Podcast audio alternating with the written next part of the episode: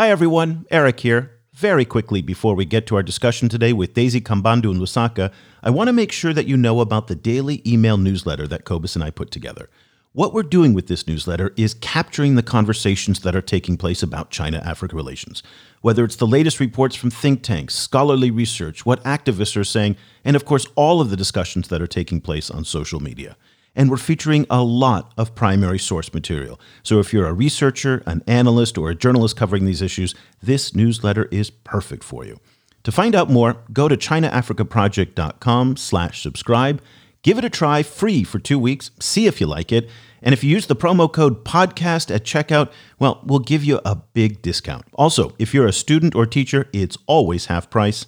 Once again, that's chinaafricaproject.com slash subscribe. The China and Africa podcast is brought to you in partnership with the Africa China Reporting Project at Wits University in Johannesburg. The ACRP promotes balanced, considered reporting on Africa China relations through innovative training programs held throughout the year. More information at africachinareporting.co.za. Hello and welcome to another edition of the China in Africa podcast, a proud member of the Sinica Network from SupChina. I'm Eric Olander, and as always, I'm joined by Cobus Van Staden, the senior China Africa researcher at the South African Institute of International Affairs in Johannesburg, South Africa. A very good morning to you, Cobus. Good morning. Cobus, we're going to focus on Zambia today, and in particular, talking about agriculture, but we really have to put this inside a broader context. Zambia is facing a number of different challenges uh, that are quite severe. One by themselves would be really critical, but now we're facing a myriad of problems in Zambia, not just the COVID 19 outbreak that is affecting the entire continent, also the accompanying economic downturn that is putting pressure on people's lives. But Zambia, like a lot of southern African countries, is also facing climate change impacts as well. Uh, most notably, and again, interestingly here, both flood and drought at the same time. Uh, according to a 2019 2020 UN humanitarian response plan for Zambia, 2.3 million Zambians are going to need food aid before the next harvest. And it says that about 450,000 of those people require immediate food assistance. Uh, this has been compounded this year by severe flash floods that have now impacted 1.1 million Zambians, and the UN World Food Program is now starting to direct aid and relief uh, to those people. And then so put on top of this all of the all of these floods, the drought, COVID, the economic disruption, we also have a debt crisis, about 11.2 billion dollars in eurobond debt and direct debt to bilateral lenders. Uh, is also prompting a lot more money to be directed to debt servicing and away from agriculture and public health programs. So, put all of that together, there are a lot of challenges on Zambia's food security, and that's really, a, a, I think, an acute concern, Cobus. Yes, it also sits in a wider context um, where a lot of a lot of development plans coming out of sub-Saharan Africa really puts agriculture and agri-processing at the center of African future development plans. You know, it's it's seen as a kind of more ecological um, and more sustainable um, alternative to resource extraction. So the all of these questions around food security that that is that moment are plaguing um, national governments also sit in wider continental plans for for how food can also be used for development in Africa. So it's this kind of complicated like double situation. So Zambia, like a lot of African countries, imports its food, a lot of its food is unable to feed itself entirely, especially now, again, during some of these crises. So we got to start thinking about uh, what's going to happen in the post COVID 19 era. Will some of these food imports resume? Will the countries be able to afford, have the hard currency to buy food? And in that case, it's going to start putting pressure on stakeholders in Zambia to start creating solutions of their own. One of the solutions is actually taking place in the China Africa space, and it's these things called agricultural training and development centers.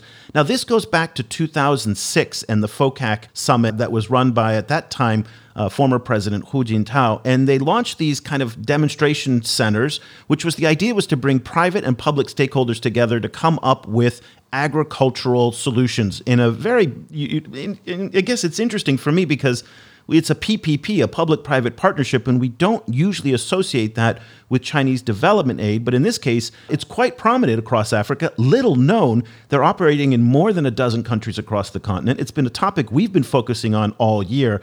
And we're going to talk about today what the ATDC is doing in Zambia, especially in the larger context of these acute challenges that are facing that. So, to help us understand what's going on, we're thrilled to have on the show today for the first time Daisy Kambandu, who is the country program manager for the ATDC program in Zambia. A very good morning to you, Daisy. Thank you so much for joining us. Morning, Eric. Morning, Cobus. We set up the fact that in our discussion that the situation is quite dire now in some parts of Zambia. Food security is an issue. Talk to us a little bit about the role that the ATDC is playing in terms of this context of helping to train small scale and local farmers to be more self sufficient and possibly mitigate some of these challenges that Zambia is facing. Yeah, so the vision of the ATDC is to provide basically what you've mentioned food security and um, technology transfer for particularly smallholder farmers in the broader context of uh, looking at specific uh, value chains and those value chains that have potential for growth and have potential to increase income for smallholder farmers. So the ATDC's role is basically to provide a platform and a learning space for those smallholder farmers to introduce new farming techniques, um, and new technologies that they can then adopt on their own farms. Uh, so as a as a learning space, the, the ATDC then becomes a place where those technologies are demonstrated, um, are also piloted in very specific areas in the country. Uh, and then uh, farmers are able to either learn on the demo sites at the ATDC or at the pilot sites and be able to transfer that information um, using local materials, uh, you know, local information uh, onto onto their own farms. So at the moment, we're doing that uh, with the village chicken, uh, um, but the idea is to scale it up to other value chains as well. So, which which partners are involved um, in with you know kind of within the country and then internationally? Um, so, at the moment, uh, it, and giving the broader context of Zambia's challenges, and also uh, prior to um, the the challenges where we were seeing economic success and graduated into a um, uh, you know a middle income, a low middle income uh, country um, Zambia began to see fewer development agencies working in country. So there was a significant reduction, especially from uh, European agencies, to work uh, specifically in Zambia. So that's why China became um, a particularly important partner, and that's why the ATDC became uh, very interesting in that it wasn't just looking at the agricultural space, but it was looking at a broader uh, partnership with other Chinese entities.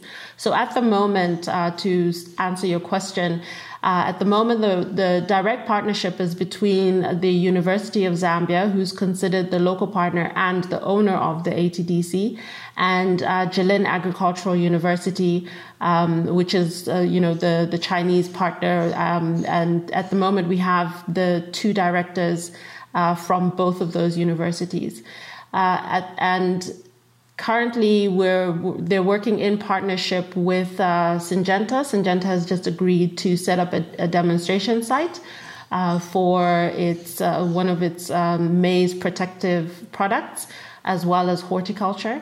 And the idea is to bring on board additional uh, international partners, particularly Chinese partners, uh, just uh, seeing, hoping to see that partnership and the relationship grow between China and, uh, and Zambia. Who is Syngenta? Explain Syngenta to us. Syngenta is a agro inputs company. Um, and they're also they uh, recently were bought out um, by a Chinese entity.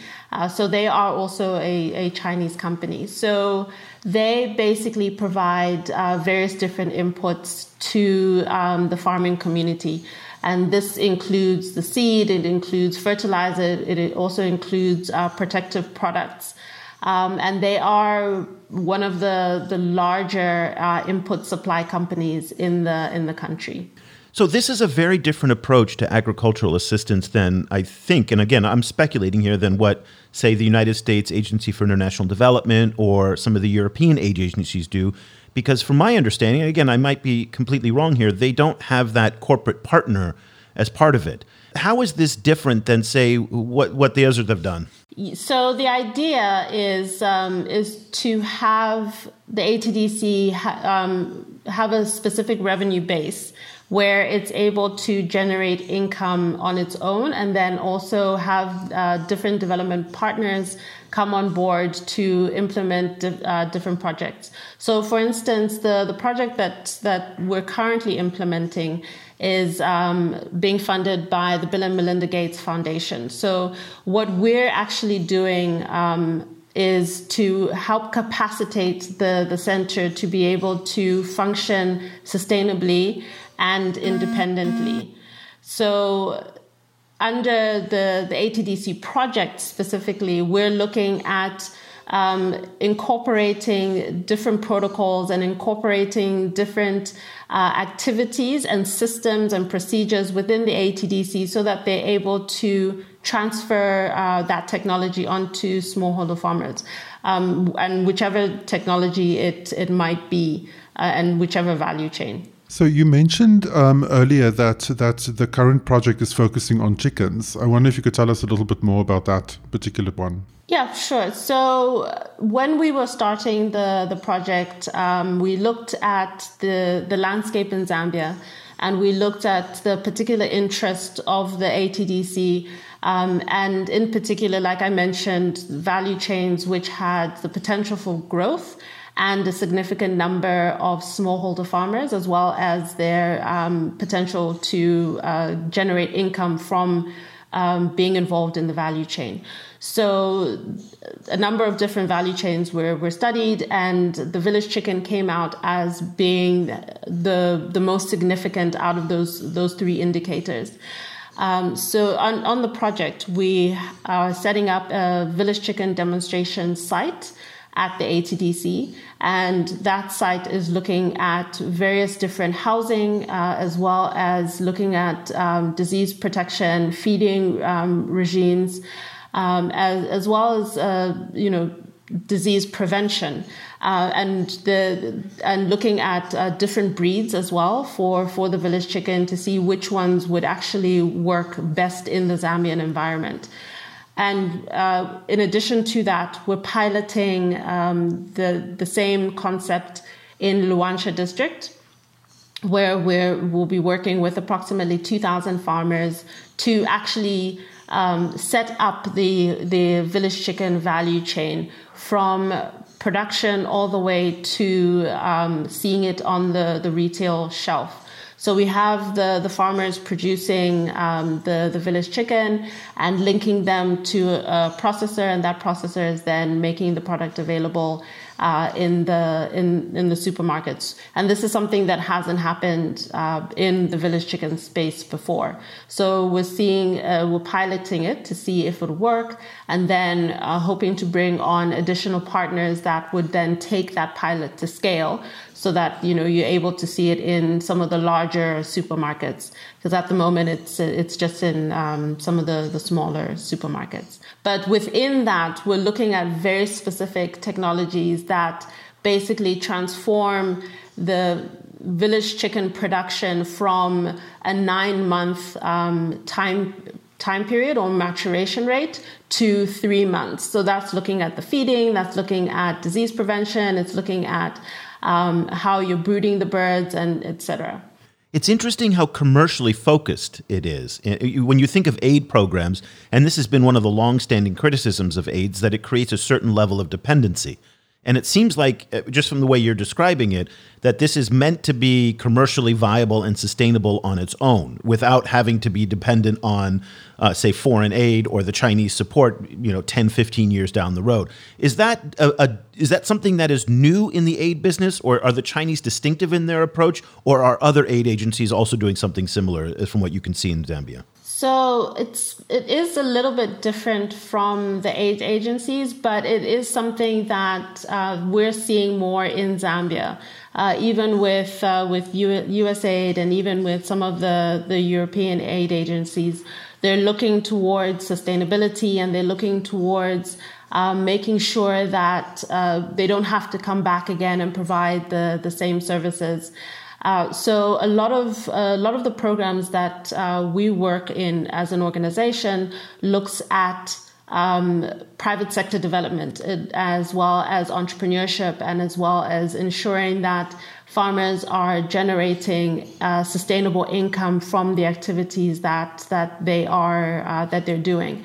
So it isn't something new to uh, or or specific to the Chinese, it, but it is a newer concept um, within within aid agencies, and I think it's the generally the direction that um, aid agencies are going, at least here in Zambia. Um, and and so far we're seeing we have been seeing some successes. Um, obviously, there there are challenges when working with smallholder farmers, but uh, it is uh, it is a much more sustainable approach as opposed to the traditional way of providing aid. Uh, but as you know, um, you know, change uh, takes time, and uh, more traditional uh, aid agencies and more traditional NGOs um, find it a little bit a little bit hard to to make that transition. Um, but but we've seen uh, so far we've seen quite good successes, and uh, we think that it is the way that uh, that development agencies will be going in the future. Um, what is the thinking around the scaling of the project? Is is is it at the moment? Um, is there uh, you know the possibility that it might start you know you know feeding into cross-border trade to take advantage of the the continental free trade agreement or is it is the planning at the moment mostly regional or national so at the moment, um, more because of uh, production limitations, we're looking a little bit more uh, national. Um, as you, uh, I'm not sure if you're aware, but basically, um, Zambia does consume a large number of chickens, and the broiler market, uh, there was a significant reduction in the broiler chicken market, which has um, allowed for the village chicken market to to increase. Uh, and part of the reason why the, there was a reduction in the, the broiler chicken market was because of the, the, the cost of feed, which basically um, you know goes back to what you were talking about in the introduction, where the the um, the crop production wasn't as good. And so the price of soybeans went up, the price of maize went up, and everything else, um, you know, increased as a result. So it essentially the the village chicken value chain was able to take advantage of that, but because of the reduction in the broiler and production limitations on the village chicken at the moment, we're still seeing a national um, demand gap. Where um, essentially, if we're thinking about scaling it, we're still thinking uh, nationally before uh, before we would think regionally although um, markets like the Congo market are particularly interesting for smallholder farmers because they're able to uh, to make significant profits from uh, you know from the sale of, of one or two birds. But obviously, if you're thinking about volumes, then um, the the margins then uh, reduce, which is basically what we're trying to convince the the farmers of at the moment. So the ATDCs, as I mentioned earlier, started in 2006 under President Hu Jintao, and then in Zambia, if I'm correct, your ATDC opened in 2016. Is that right? The ATDC was completed in about 2010. And from about that time to about 2015, it was primarily being run um, by JAU, or Jilin Agriculture University, where they were doing um, a number of research activities and they were doing um, a few training activities. But in terms of um, actually reaching out and um, doing uh, activities that, uh, to scale with smallholder farmers, that only started with uh, the onboarding of the Bill and Melinda Gates Foundation project, which I'm uh, currently working on. Uh, and that uh, essentially started in, about 2016 with the study, and then uh, implementation started about a year later. So, one of the things that we've heard from a number of different stakeholders who are involved in ATDCs in other parts of Africa is that there's been a learning curve for the Chinese. This is relatively new for them, unlike, say, the US or Europe, who've had decades and decades of aid experience, and there's a, a whole industry that's there to support uh, this. This sector, the Chinese don't have that, and they're learning. Talk to us a little bit about some of the the, the challenges in terms of working with the Chinese and and the, you know the cultural language, some of the different issues that you've confronted as these ATDCs have ramped up in places like Zambia. Um, it has definitely been a learning curve, and it is a newer concept in for the Chinese in uh, providing aid. Um, you know, they're also uh, a little bit more used to providing the infrastructure and, and and moving on from there. So working specifically on on projects and uh, interacting with the with the local population to provide aid in the traditional sense that we think about it is very new and also very culturally different. Uh, so it has there there has been significant learnings and um, the, and, and, obviously cultural differences in how we engage um, as as different people from you know Zambians to the Chinese and vice versa. So in terms of in terms of the challenges, I would say definitely language um, has been a challenge. Although at the moment, um, I would say out of the all the technicians that we have at the ATDC, I think only one doesn't speak English at the moment. Um, so we do have uh, we were fortunate enough to to get Chinese staff that uh, do know English and are able to interact with uh, with the locals, um, and the being be, uh, finding the the right engagement and finding staff that is is much more personable and uh, is is willing to uh, understand the the local context and understand the the local environment as well. So that has that has been a significant learning, I think, particularly from from about 2016, um, when when we started implementing the the project, uh, and just being able to to go out and understand uh, the cultural differences on both sides. Uh, so there has been that uh, that learning curve, and there you know the cha- there are still challenges, obviously, um, but but I think we are moving in a trajectory that is that is generally positive and. The, the good thing is that both institutions want to see the, the ATDC succeed. So they are willing to uh, to go through the hurdles and are willing to to learn and uh, see how other aid agencies have have interacted. And I think the the foundation has been has been key to this uh, in establishing their their office in China as well and providing um, you know indirect guidance on how on, uh, on how um, development is is implemented at a local level. And so in my space, uh, you know, as, as a kind of a think tank person, um, I'm frequently in, in meetings about future African development initiatives and the this idea that there should be triangular cooperation between China, Africa, and a third northern partner is is very hip at the moment in, in, in these circles. And you know, kind of there, there's a lot of discussion of it, of it, but almost always in terms of future potential for collaboration.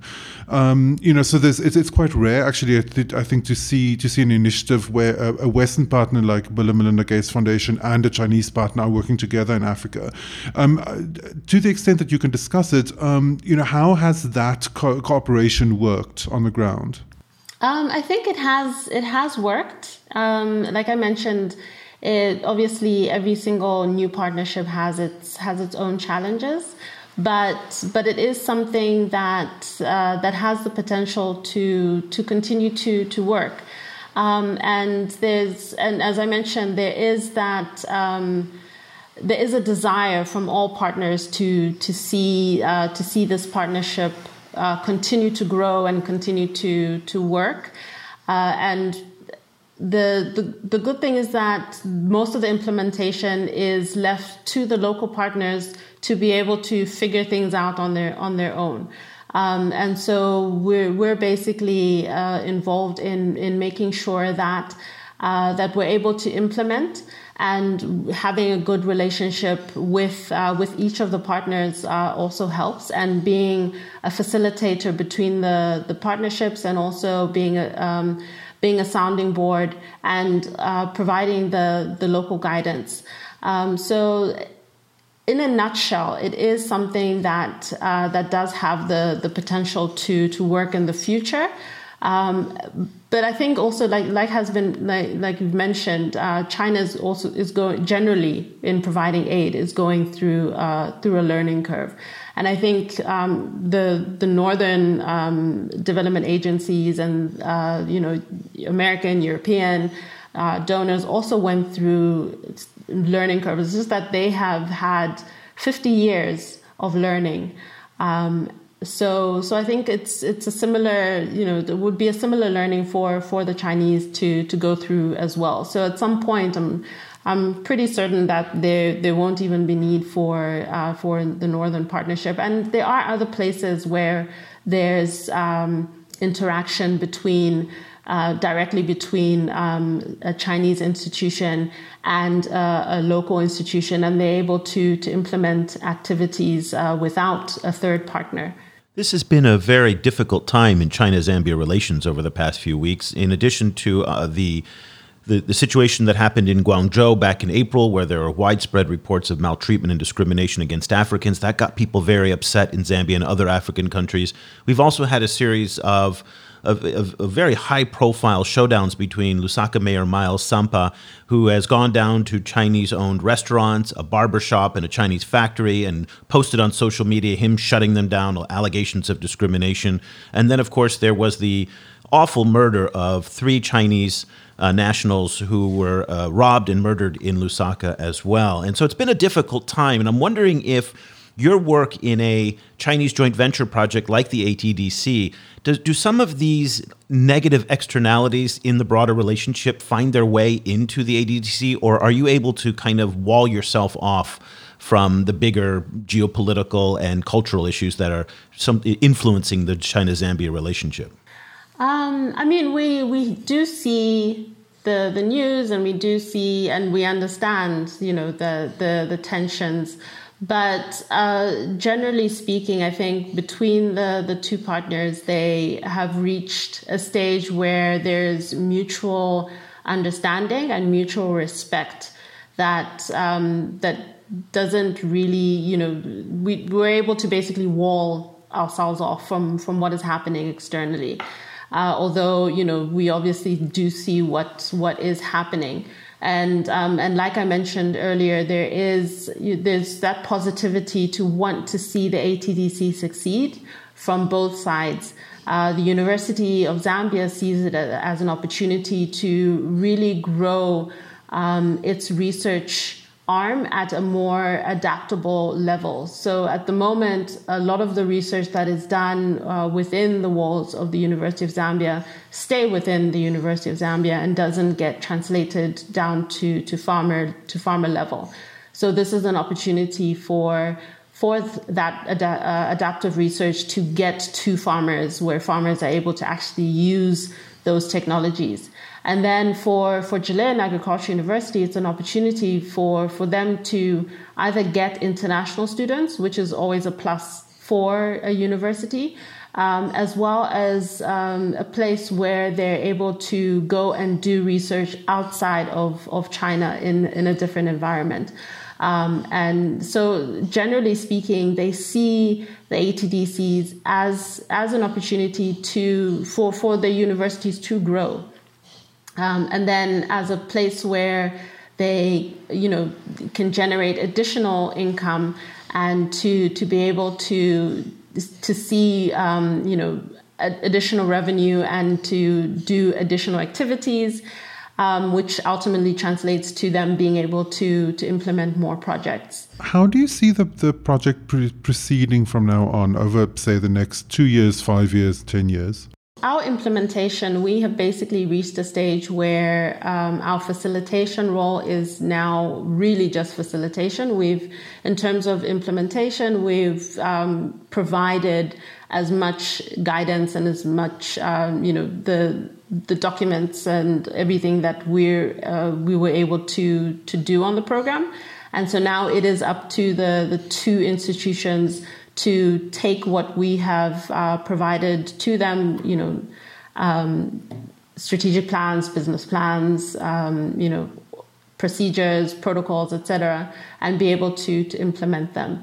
And having a staffing structure that would allow them to use um, what we have provided to them, but then also to be able to grow from there. So it is still a, a bit of a balance at the moment. Uh, and we are still in, involved in uh, providing that facilitation role.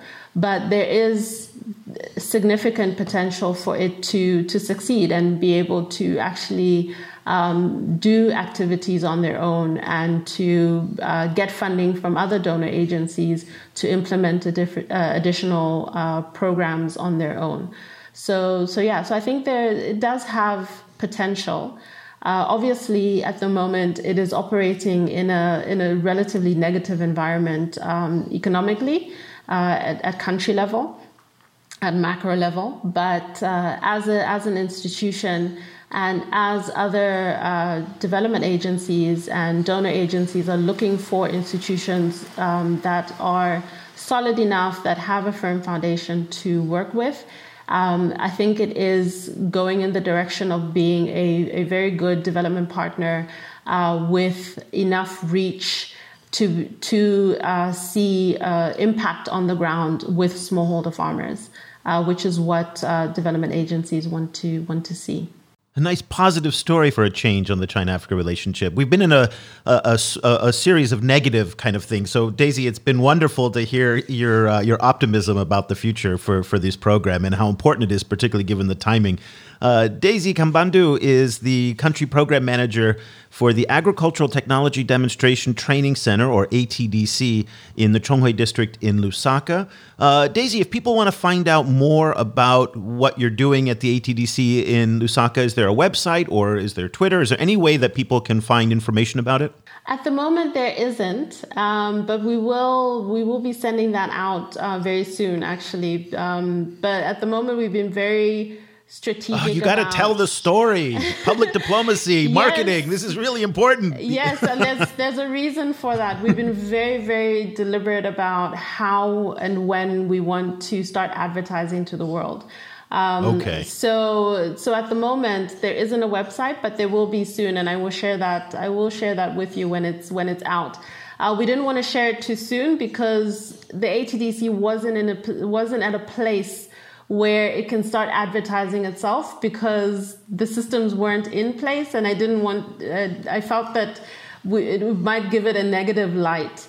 Um, and and people wouldn't take it as seriously. But we've made significant um, improvements, and actually this year is when we'll be launching um, the the website and launching uh, you know whatever the social media. Um, yes, well, as soon as it comes out, please do share it with us, and we will, of course, share it with the audience. Uh, Daisy Kambandu, thank you so much for taking the time to join us and explain all the great work that you're doing. We really appreciate it. Thank you so much. Cobus, throughout the discussion with Daisy, I'm thinking to myself as a professional communicator, like, this is one of China's best success stories in Africa. It, it's really remarkable. And in, in so many ways, it challenges some of the the hostile narratives against the Chinese about that it's state led. Uh, oftentimes, the United States and Europe talk about public private partnerships, but we don't always see a lot of that actually executed on the ground. Here, we're actually seeing things happen. This is not kind of at the state to state level, but it's actually at the civil society level, working with small scale farmers, putting chickens into grocery stores, helping with food security. I mean, the talking points from a propaganda and a public diplomacy messaging point of view are just genius. I mean, they're great.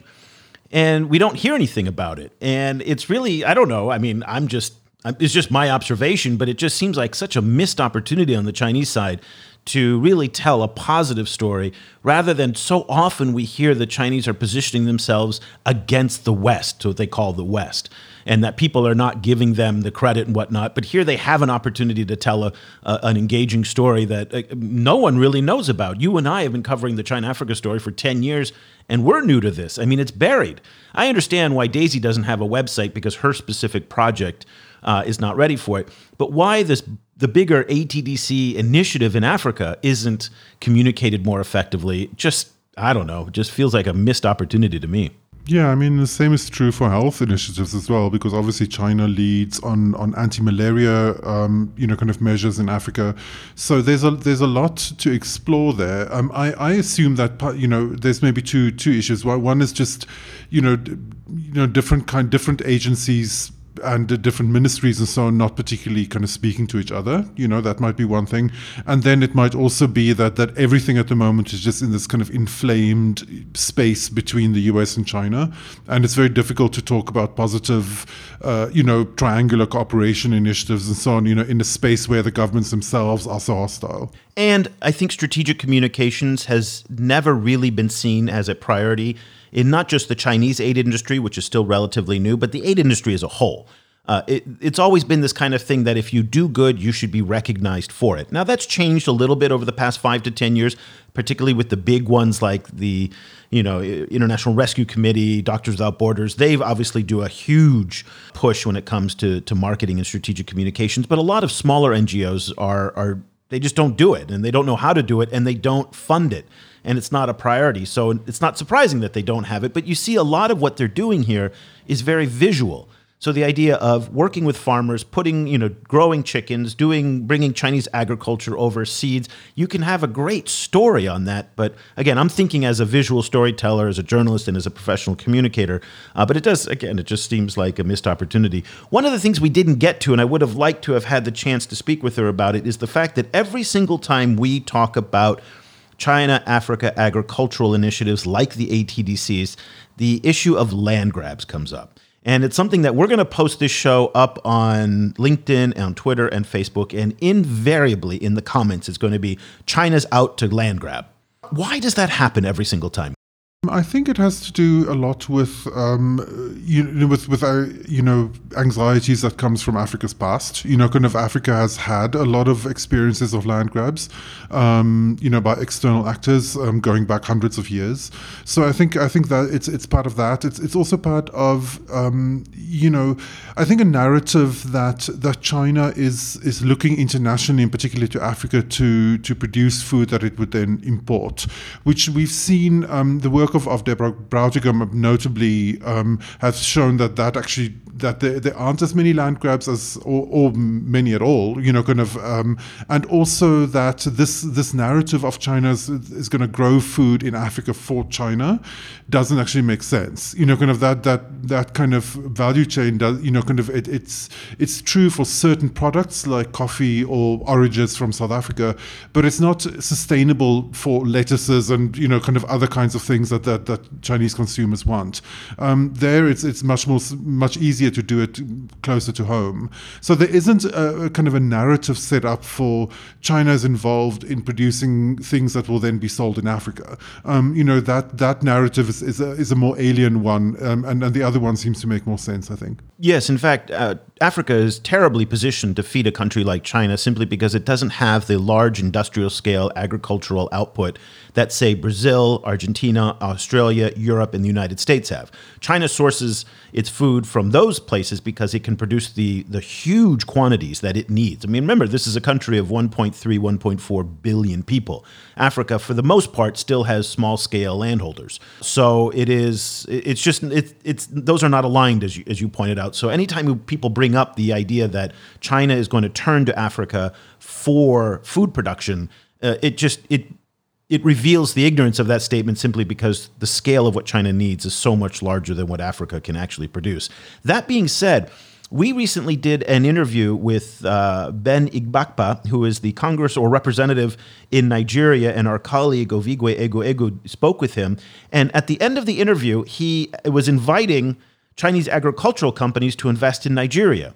And so there does seem to be this willingness to do partnerships both on the investment level and at the ATDCs on the part of African stakeholders to engage the Chinese on agricultural development. And it's one of those parts of the story, again, that we don't see as much uh, you know talked about and and I find that I found that very interesting that in Nigeria they wanted to try and bring in and develop the agricultural sector with both Chinese investment and technology. Yeah, because the Nigerians are trying to get away from oil um, as a, as a central central pillar for for their economy. Um, and when when African leaders talk about develop, developing agri processing for for development, this is what they mean. They want to be the new Argentina or the new Brazil. Um, you know that that kind of like large scale um, agriculture for export is what they're aiming at that. Um, the, the, the question, though, is that um, both in the US um, and in South America, we've seen that that kind of agriculture, the, the kind of paving over, you know, over many, many small farms and over local ecosystems to produce a, a monoculture, to just, you know, kind of like, you know, um, 20 square kilometers of soybeans, for example, has been environmentally and socially ruinous. Um, it's a really, really terrible kind of way of, of, of producing food. Um, and so the challenge, I think, in Africa is is to to do it without wrecking the ecosystems and without you know kind of ex- essentially pushing many many small scale farmers off the land and therefore making them kind of move to cities that aren't capacitated to, to deal with them. Um, so they're, they're looking for ways to try and kind of keep smallholders on the, on the land and then to get everyone together to kind of produce these kind of large scale you know like agriculture exportable agricultural commodities. The question is how that is supposed to work, and and I think there actually international international assistance is valuable, but it's also limited because, in a lot of cases, both China and the US and South America provide negative examples, you know, of how not to do it, how not, you know, kind of how not to keep people on the land or how not to to wreck, um, you know, how not to keep ecosystems safe.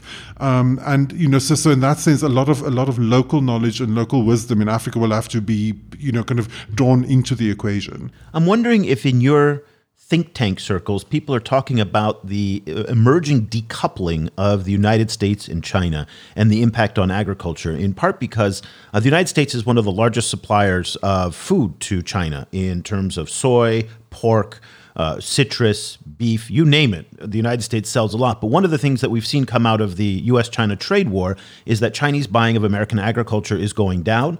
The Chinese don't seem that excited about living up to their commitments in the phase one trade agreement that committed to buy vast amounts of soybean and other products. They're now shifting a lot of those purchases to uh, Brazil and Argentina and Australia and other places. Uh, one of the, the discussions I had shortly before I left Shanghai uh, last year was with a scholar at a think tank there who said, uh, Yeah, we're going to stop buying as quickly as possible everything from the United States. That is our goal as well. So the, the decoupling is happening, happening on both ends of the equation. And I'm wondering if there is any thought in Africa to try and take advantage of this? Is there an opportunity to to to raise pork or to grow soybeans in such a way that it can make up for some of the gap because uh, the rest of the world simply cannot produce enough to compete with the Americans or to make up for the American loss. So this seems to me as an opportunity for African farmers to help step in and fill the void if they could produce uh, for for export there's a mix of opportunities and dangers. On on the one hand, I think the opportunities definitely are there, and, and I think some, especially countries like South Africa, where where large scale agriculture is already a, a, you know kind of a strong system, to try and take advantage of those. Um, you know, kind of within within the limits that they can do, because you know there, there's for example a limit to the amount of soybeans that South Africa can produce. But yes, I, I think there's already there's already a, a push to try and take advantage of that. However, there's also the danger that as producers like the US lose the China market, they start l- looking around for other markets. And South Africa has already had several trade disputes with the US around dumping issues, particularly around chicken. Um, and so, you know, so, so there's been that South Africa is already battle scarred from dealing with the US in very hard trade negotiations around these issues. Um, and so there's, there is, I think, also fears in Africa that these kinds of pro- projects could simply have the legs cut out from under them by, by cheap imports kind of like being arriving en masse from the US or from Brazil. South, South Africa had similar fights with Brazil as well. So, you know, so there, I think there are worries, both worries and opportunities. Well, it's interesting you bring up that point because Kenya is about to sign a free trade agreement with the United States, and that could, of course, open the way up for American agriculture to find its way into uh, to Kenyan stores, which again would be good for Kenyan consumers because it could be cheap, but it would also put pressure on Kenyan uh, producers as well. Two very quick points before we go. Keep an eye out for what's going on in the fish sector. It's looking like because of the disruptions to global trade, that fish supplies, frozen tilapia fish in particular, coming from China have been reduced. Uh, countries from Senegal to Kenya are talking about boosting the domestic fish industry. So that part of the agricultural supply chain is something interesting to watch. The other one is you mentioned South Africa.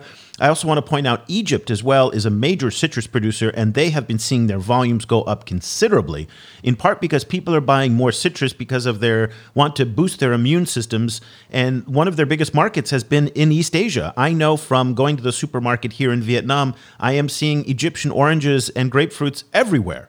And that's kind of exciting. So, e- Asia as an export market for African citrus is something very exciting. We have not seen much in the way of progress when it comes to avocados coming out of Europe.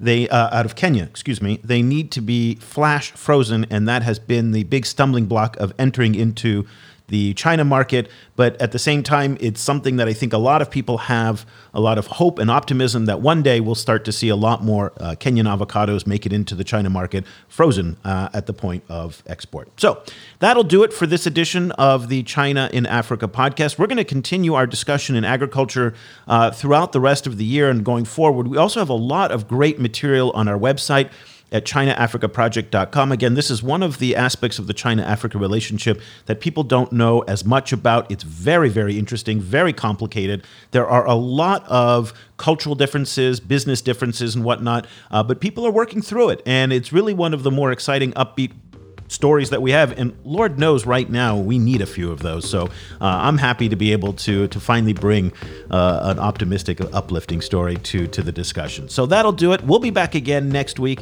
with another episode for Cobus Van Staden. I'm Eric Olander. Thank you so much for listening. The discussion continues online. Head over to facebook.com slash China Africa Project to share your thoughts on today's show. The guys are also on Twitter, where you can find Cobus at stadenesque or Eric at E. Olander. And be sure to sign up for the weekly China and Africa email newsletter by going to www.chinaafricaproject.com.